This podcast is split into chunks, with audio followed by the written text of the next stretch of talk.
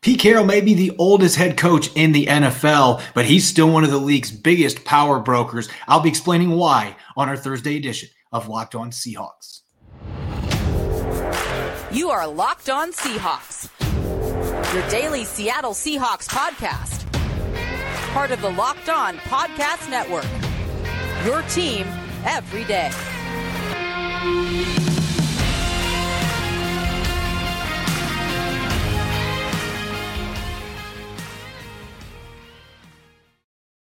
Greetings, 12. This is Corbin Smith, host of the Locked On Seahawks podcast, your daily Seahawks podcast, part of the Locked On Podcast Network, your team every day. Riding solo today for our Thursday episode, but plenty to chat about with less than three weeks until the 2023 NFL draft. I'll be diving into the three main defensive linemen that have been connected to the Seahawks with a number five overall pick, some scouting reports in depth statistics, trying to figure out who would be the ideal selection of the three players when Seattle is on the clock later this month.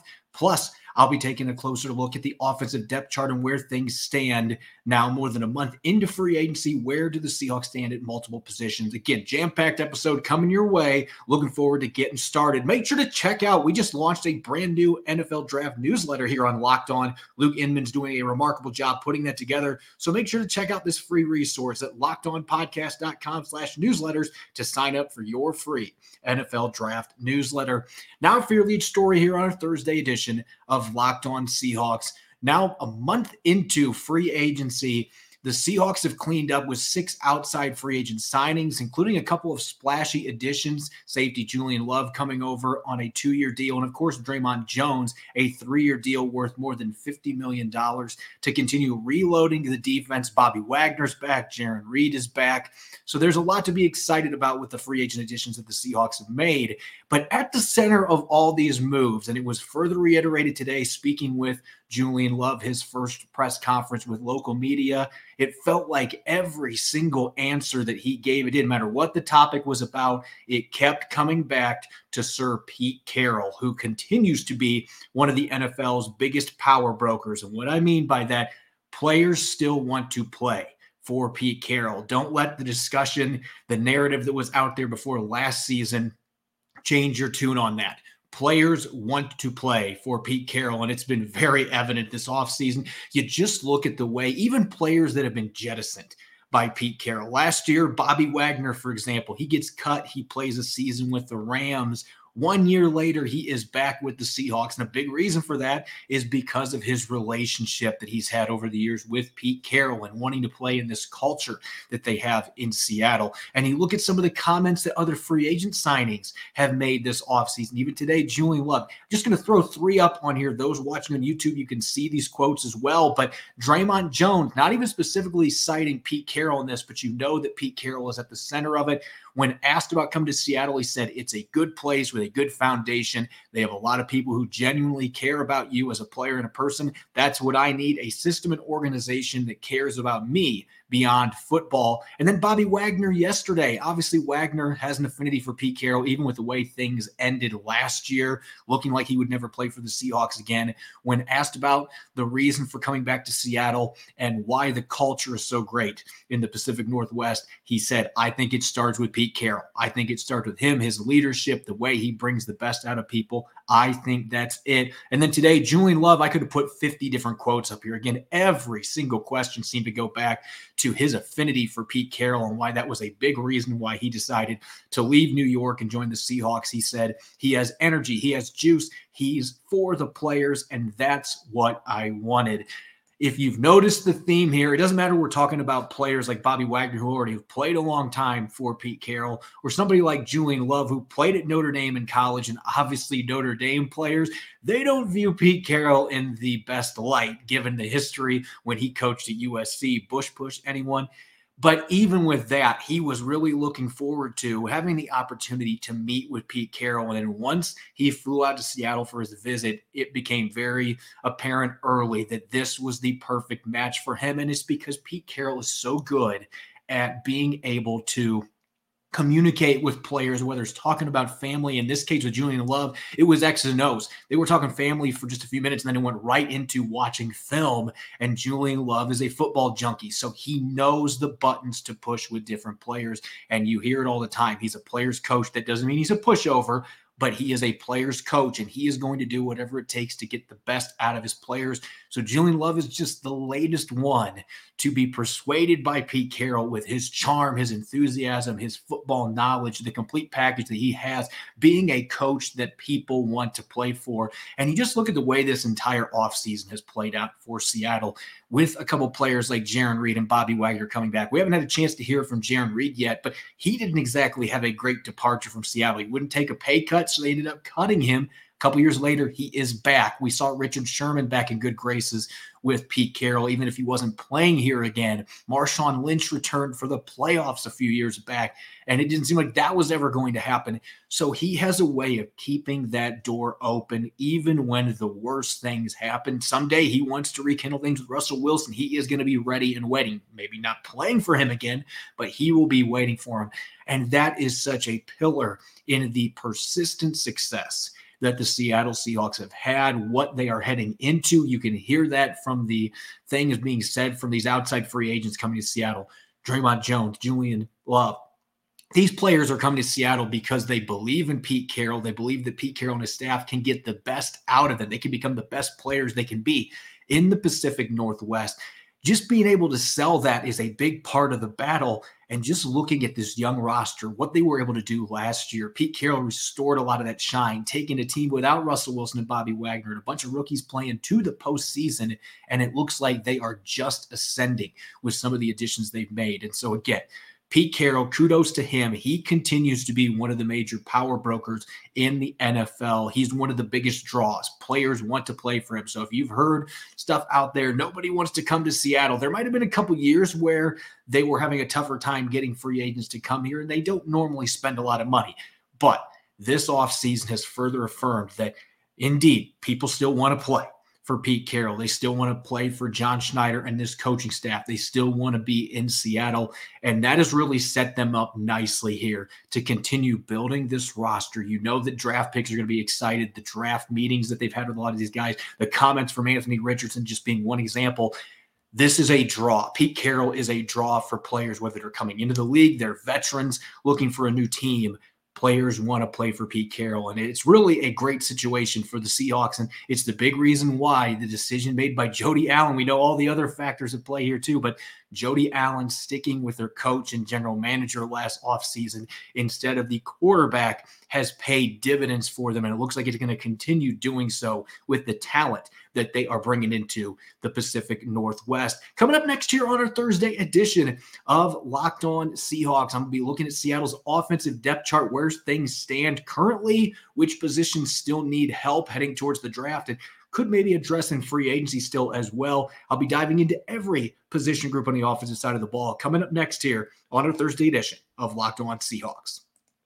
This episode is brought your way by FanDuel. The NBA playoffs are almost here, and now is the perfect time to download FanDuel, America's number one sports book, because new customers get a no sweat first bet up to $1,000. That's bonus bets back if your first bet doesn't win. Just download the FanDuel Sportsbook app. It's safe, secure, and super easy to use. Then you can bet on everything from the money line to point scores and three pointers drained. I'm a big fan of player prop parlays. You can make bets such as Fred VanVleet of the Raptors scoring 20 or more points at plus 100. Plus, FanDuel even lets you combine your bets for a chance at a bigger payout with a same game parlay. So, what are you waiting for? Don't miss the chance to get your no sweat first bet up to $1,000 in bonus bets when you go to fanduel.com slash locked on. That's fanduel.com slash locked on to learn more. Make every moment more with FanDuel, an official sports betting partner of the NBA. You're listening to the Thursday edition of Locked On Seahawks. I'm your host, Corbin Smith, riding solo for today's show. A special thanks, as always, to all the 12s out there for making Locked On Seahawks your first listen five days a week. We greatly appreciate it. It's time to bust out the depth chart with the draft now less than three weeks away. And free agency slowing to a crawl. There's been a few moves the last couple of days, but the Seahawks right now, they don't have much money to work with. In fact, they've been looking to cut players, move on from players. We saw Ryan Neal sign with Tampa Bay after they rescinded his restricted free agent tender. They're hurting for money right now, so they've been pretty quiet. Keeping that in mind, I wouldn't expect anything significant unless there's an extension or a trade that is brewing here in the next couple weeks. I would not expect much coming from the Seattle Seahawks with their roster.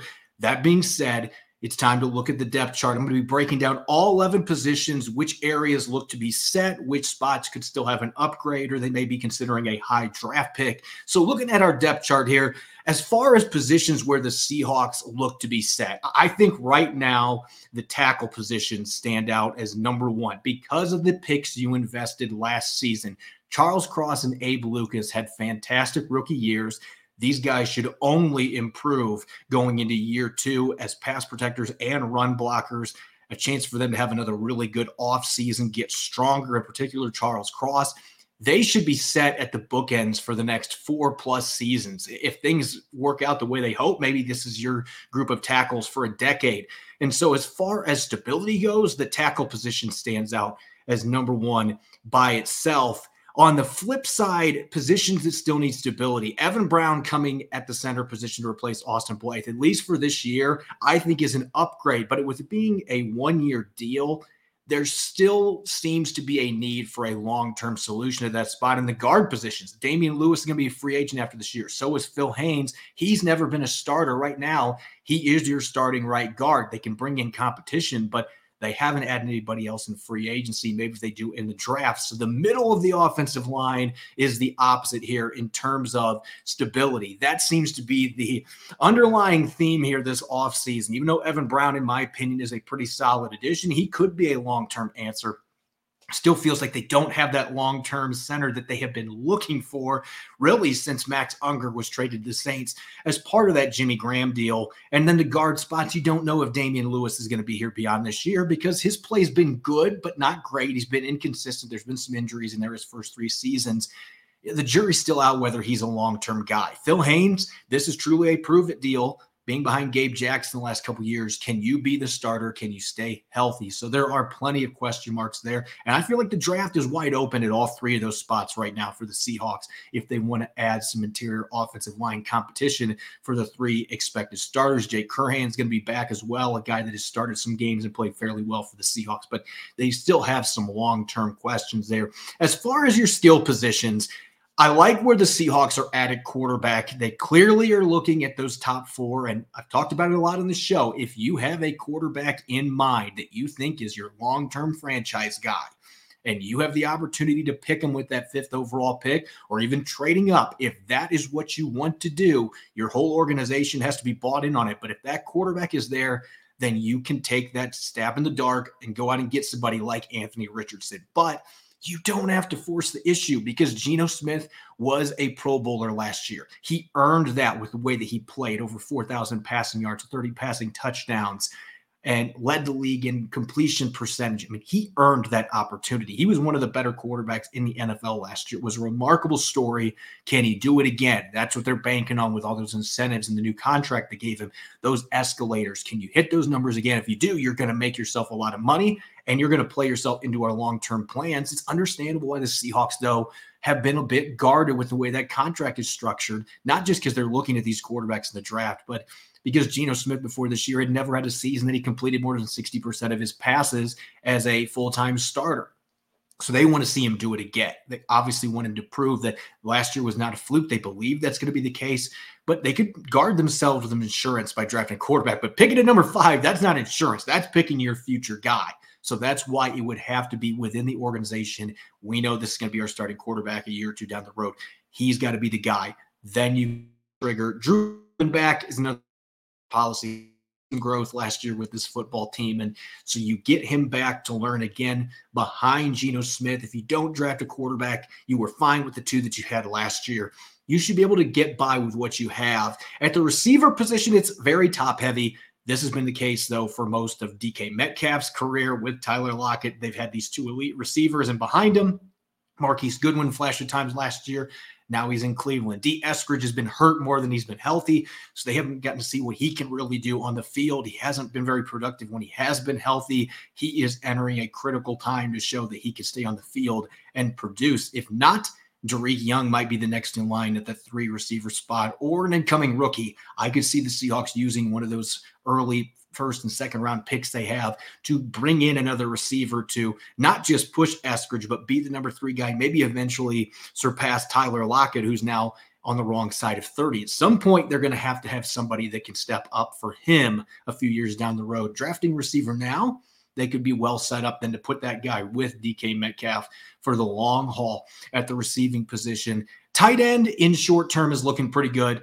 We don't know if the Seahawks are going to hang on to Noah Fant. There has been some rumors out there about him potentially being on the trade market. From what I've heard, that might not necessarily be a rumor that has much teeth to it, but the Seahawks would certainly be willing to entertain if there was another team that would have some interest in him. Colby Parkinson and Will Dissly will be back this year in short term, they look like they're in good shape. We've talked about on the show. If you're looking from beyond 2023 perspective, it would not be shocking that the Seahawks picked a tight end fairly early in this draft because it's going to be a position of need next year with Fanton Parkinson being free agents. Might not be able to afford to bring both of them back depending on how they play this upcoming season. So that is a position in the short term is good. Long term, you've got some question marks. Add in Will Dissly's injury history and his bloated contract that makes some interesting discussion for the Seahawks right now about what they want to do at that position. And I think really when you're looking from a depth perspective, the position that needs help the most right now is running back. Ken Walker III is a dynamic force. He has a chance to be a thousand plus yard rusher for the next several seasons, maybe contend for rushing titles in this offense. But Seattle, they have proven it time and time again over the years. You're not going to get by with just one running back. They are going to need to add reinforcements in the draft.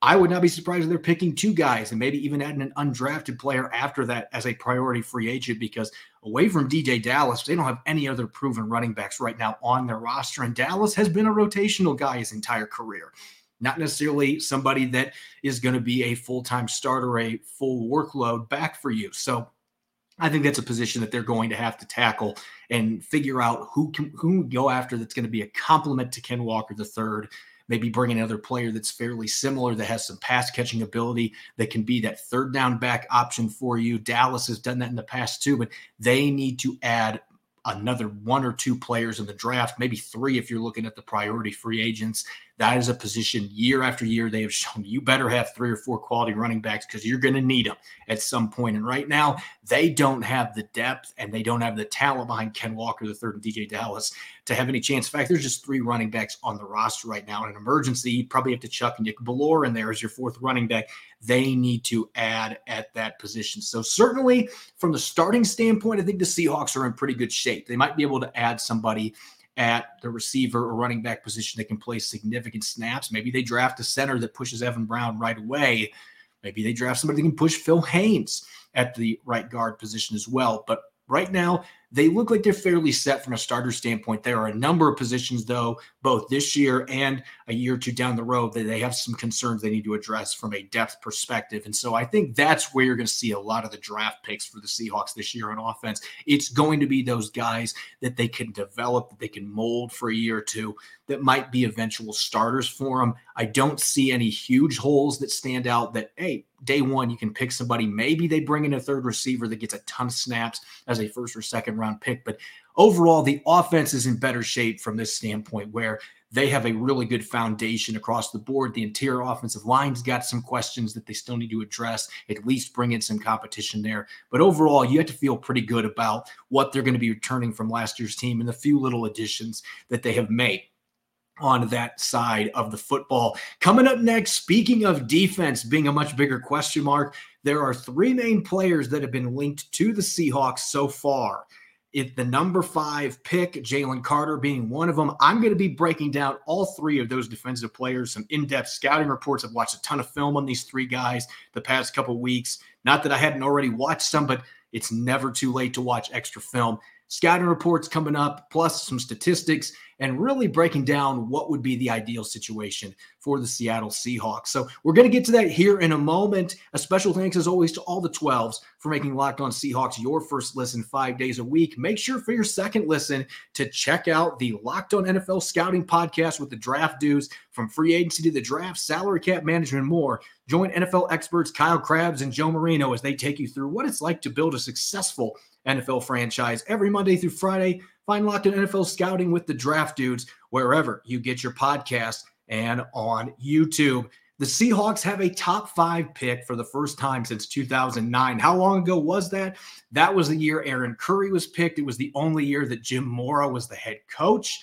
They didn't have John Schneider or Pete Carroll in town until the next year. So that was a season that ended up being a year of reckoning. They completely overhauled their front office and their coaching staff bringing in Pete Carroll and John Schneider after having that number four pick. The highest pick they've had since then, that first year they had the number six selection they used on tackle Russell Okung. Last year they had the number nine pick. They just haven't picked up in the top 10, though, very often because the Seahawks have either traded away their first round picks that have been in the 20s or they've been in the 20s not picking the top tier talents because they've been consistently in the postseason. With a top five pick, they have a chance to get some blue chip players. And we talk a lot on this podcast about quarterbacks, but I want to shift the focus away from the QB today because they do have Geno Smith, they do have Drew Lock, and you don't have to force the issue for a quarterback. If there's one you like, then you can go for it. But this is a defense that ranked 31st against the run last year. They were inconsistent rushing the passer.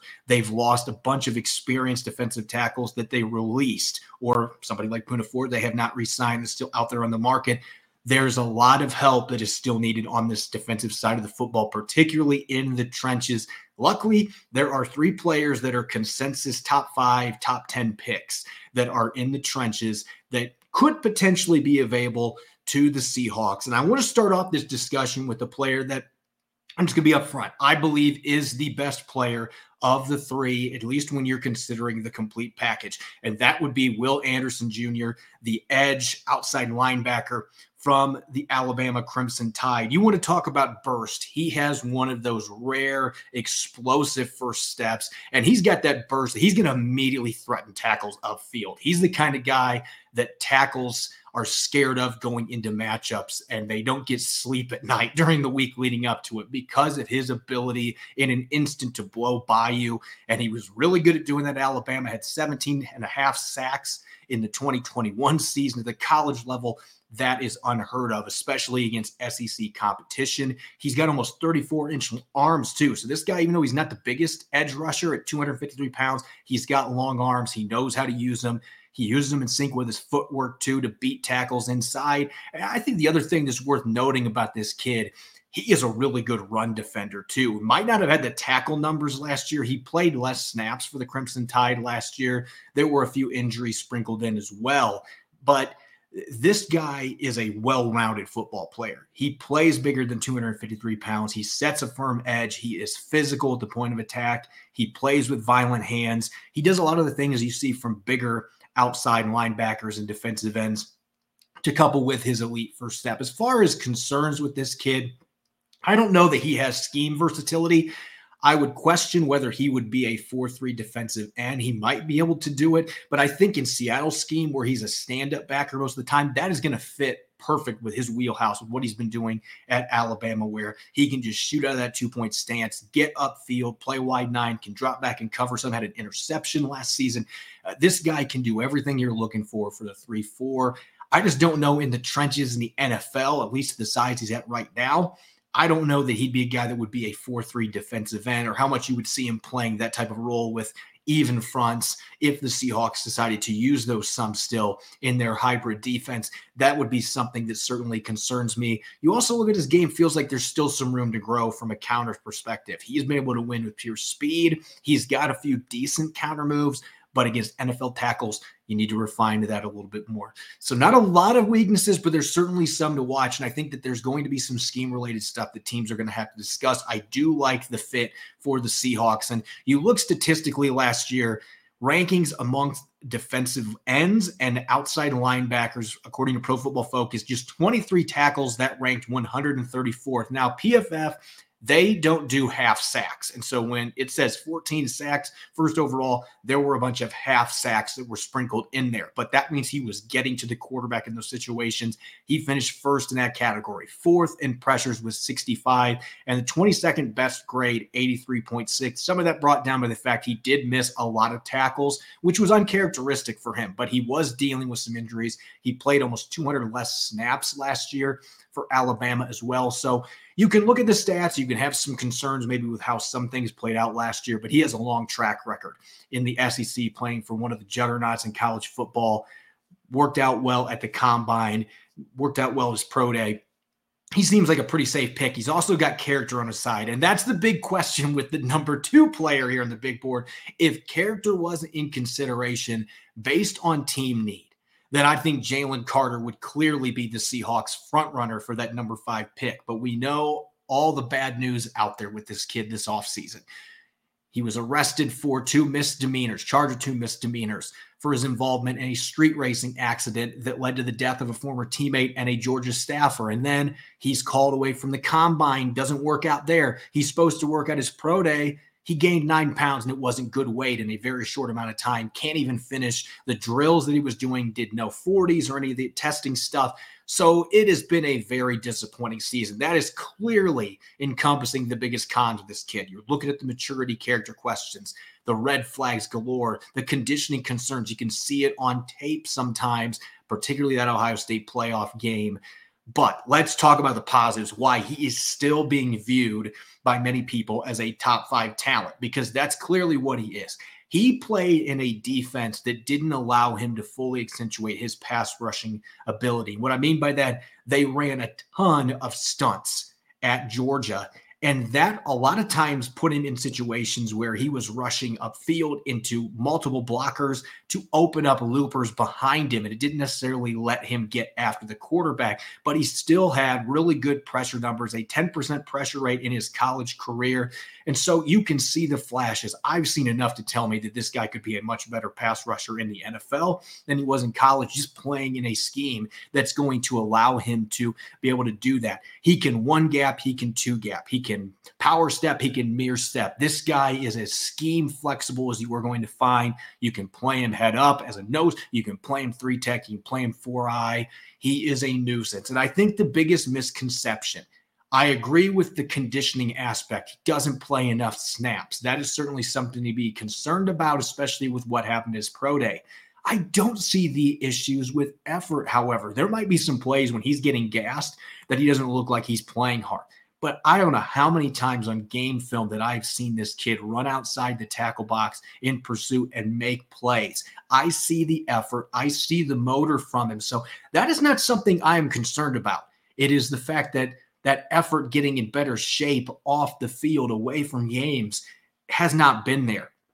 Is he going to be able to get that fixed with the right coaching staff around him? It's certainly a concern. But from a talent standpoint, this guy lives in the backfield. I know he only had three sacks last year, but again, the pressure rate, he was 16th among interior defensive linemen, according to PFF with 32 pressures, and he did that on just 392 defensive snaps. Some of that was just the talent Georgia has. They can rotate guys in left and right, and they don't lose that much. They have, they have so many blue chip players on their team.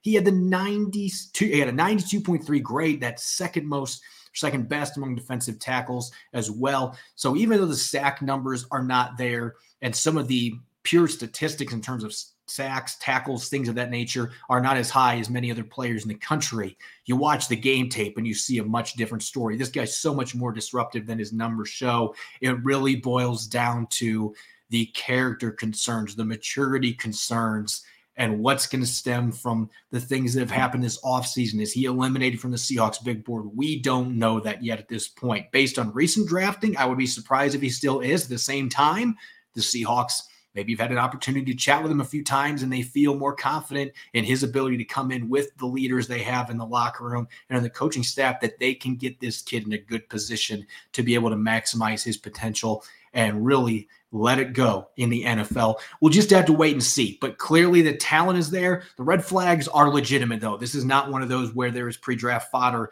No, he has created a lot of these issues for himself. So we'll see what that means for his draft stock. As far as another could be safe perspective, red flag. Be Tyree Wilson coming from Texas Tech. And you look at the pros from this kid, he is a totally different player than Will Anderson Jr. He is a power rusher and he is a smooth operating one. That's the best way to put it. He's got an excellent bull rush at 6'5, 270 pounds, a long arm that can be devastating. There are several plays that I was able to watch just from games last year where he was able to get tackles on one leg and get them off balance with devastating long arm moves. And then he gobbles them up with arm over moves rocketing back inside. He's more quick than fast, but he's got good quickness for a guy of his size and his height.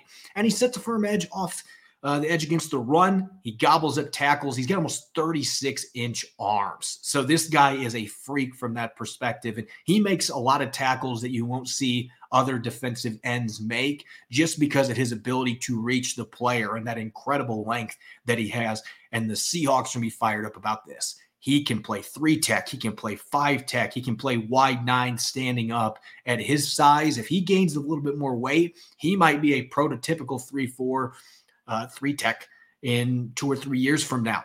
Might be a guy that you can play in five tech when you're doing your even fronts or if you're spreading things out in pass rushing situations.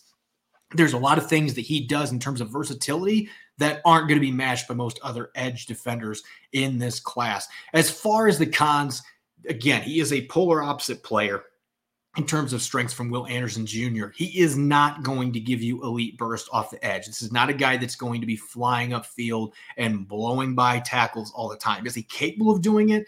Absolutely. And tackles have to fear him more for his pure power rushes. So that's going to open up some opportunities for him. But even when he wins upfield as a speed rusher, you're not going to see the bend. You're not going to see the ankle flexion from this guy that you're going to see from some of the smaller edge rushers in this class that really can flatten out their rush and get after the quarterback. A lot of times you see him bananaing around tackles because he's not able to get his ankles turned quick enough. The flexion's not there. He's not able to dip his shoulder and really turn the corner, flatten things out. And there's a number of sacks that were left in the field because that. I don't know how much better he's going to get in that capacity because of his size and just his athletic skills. Again, he's more quick than fast, and you don't necessarily see that flexibility from him. And the other thing I noticed on game tape while his physical stuff is great, this kid is a fighter. He's going to battle in the trenches. He physically can hold up against powerful guards and tackles.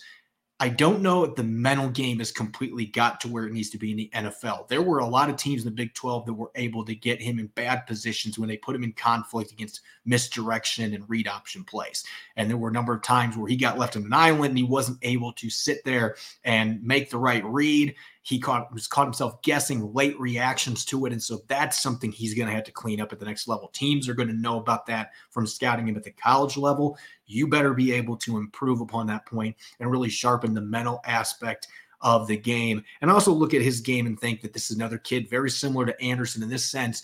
He is unpolished with his counter moves. His hand usage is not where it needs to be. So there is some rawness to his game. He still was very productive with seven sacks last year, seven the year before. Can get in the backfield as a run defender. He'll chase runs down in pursuit, and you can see that on film. But I do have some reservations about where he's at in terms of being an every down end. I think there's a ton of upside here, though. And again, this kid, he ranks 16th in the country last year in pressures. He is consistent at getting after quarterbacks. He had a lot more tackles in the run game for Texas Tech than we saw from Will Anderson last year. And he did all this playing just 10 games. That's where the real concern comes in. If we were looking at this with three guys that had no character issues and they didn't have injuries they were coming off of, then I think that you can make a case that – Wilson is right there with Jalen Carter and Will Anderson Jr., but he hasn't been able to do anything this offseason. He just got cleared by his doctor. So maybe he's going to have a chance to run a 40 and some stuff here before the draft. He's running out of time to do it, though. That is an injury that's hovering over things a little bit coming out of last season. But when healthy, I think that this is a very close race between these three players, and Wilson would be a guy that I think makes sense for Seattle schematically. He can play that 3 4 outside linebacker spot, he can reduce inside. There's a lot of stuff he can do, and he's really fun to watch. He just is a different style rusher. He is going to win more with power. Will Anderson is going to win with that quickness, with that speed. You can even say there might be a little redundancy with some of the guys Seattle has on the roster, although I think he is just a superior player to what the Seahawks have. Wilson's going to give you some different dimensions that give some scheme flexibility. I think he can play in a 4 3 2 as well at his size. So I think all these guys are legitimate top five, top six talents. But the last two, there are some significant red flags. I think the flaws in Will Anderson's game you're willing to live with because of the ability to get after the quarterback and a very solid run defender at that. I think that is the ideal situation for Seattle. If somehow Will Anderson could fall in their laps at number five, you draft him immediately, even if edge rusher isn't considered your biggest need. Jalen Carter, if everything checks out from your discussions and he's still in your big board, then that could certainly make a lot of sense at number five, too. And it is your biggest need on the roster. You're looking at a guy that, if everything clicks, can be an all pro player. And Seattle hasn't had a chance to draft a guy like that in a very long time. And I think Tyree Wilson's somebody that's going under the radar that some fans aren't necessarily giving enough attention to, in part because of the injury that he's dealt with, not being able to run and stuff. But this guy is more than athletic enough to do damage in the NFL. He's just not a straight line upfield rusher. There's a lot of stuff he can do to get after the quarterback. And I think he's going to be a very good NFL player, too. All three of these guys are worth consideration. We'll just have to wait and see what the Seahawks decide to do once we get to the draft coming up here in less than three weeks. As always, you can follow me on Twitter at Corbin Smith NFL. Subscribe and follow Locked On Seahawks on YouTube and any other major podcast platform for free to ensure that you don't miss a single episode. Coming up tomorrow, our Blue Friday episode, I'll be joined by Dallas Cooper. The two of us will be taking a look at Seattle's free agent additions and making some predictions and buy or sell. Should be a lot of fun on Blue Friday. Hope you'll be listening in. Thanks for tuning into our Thursday episode. Go Hawks.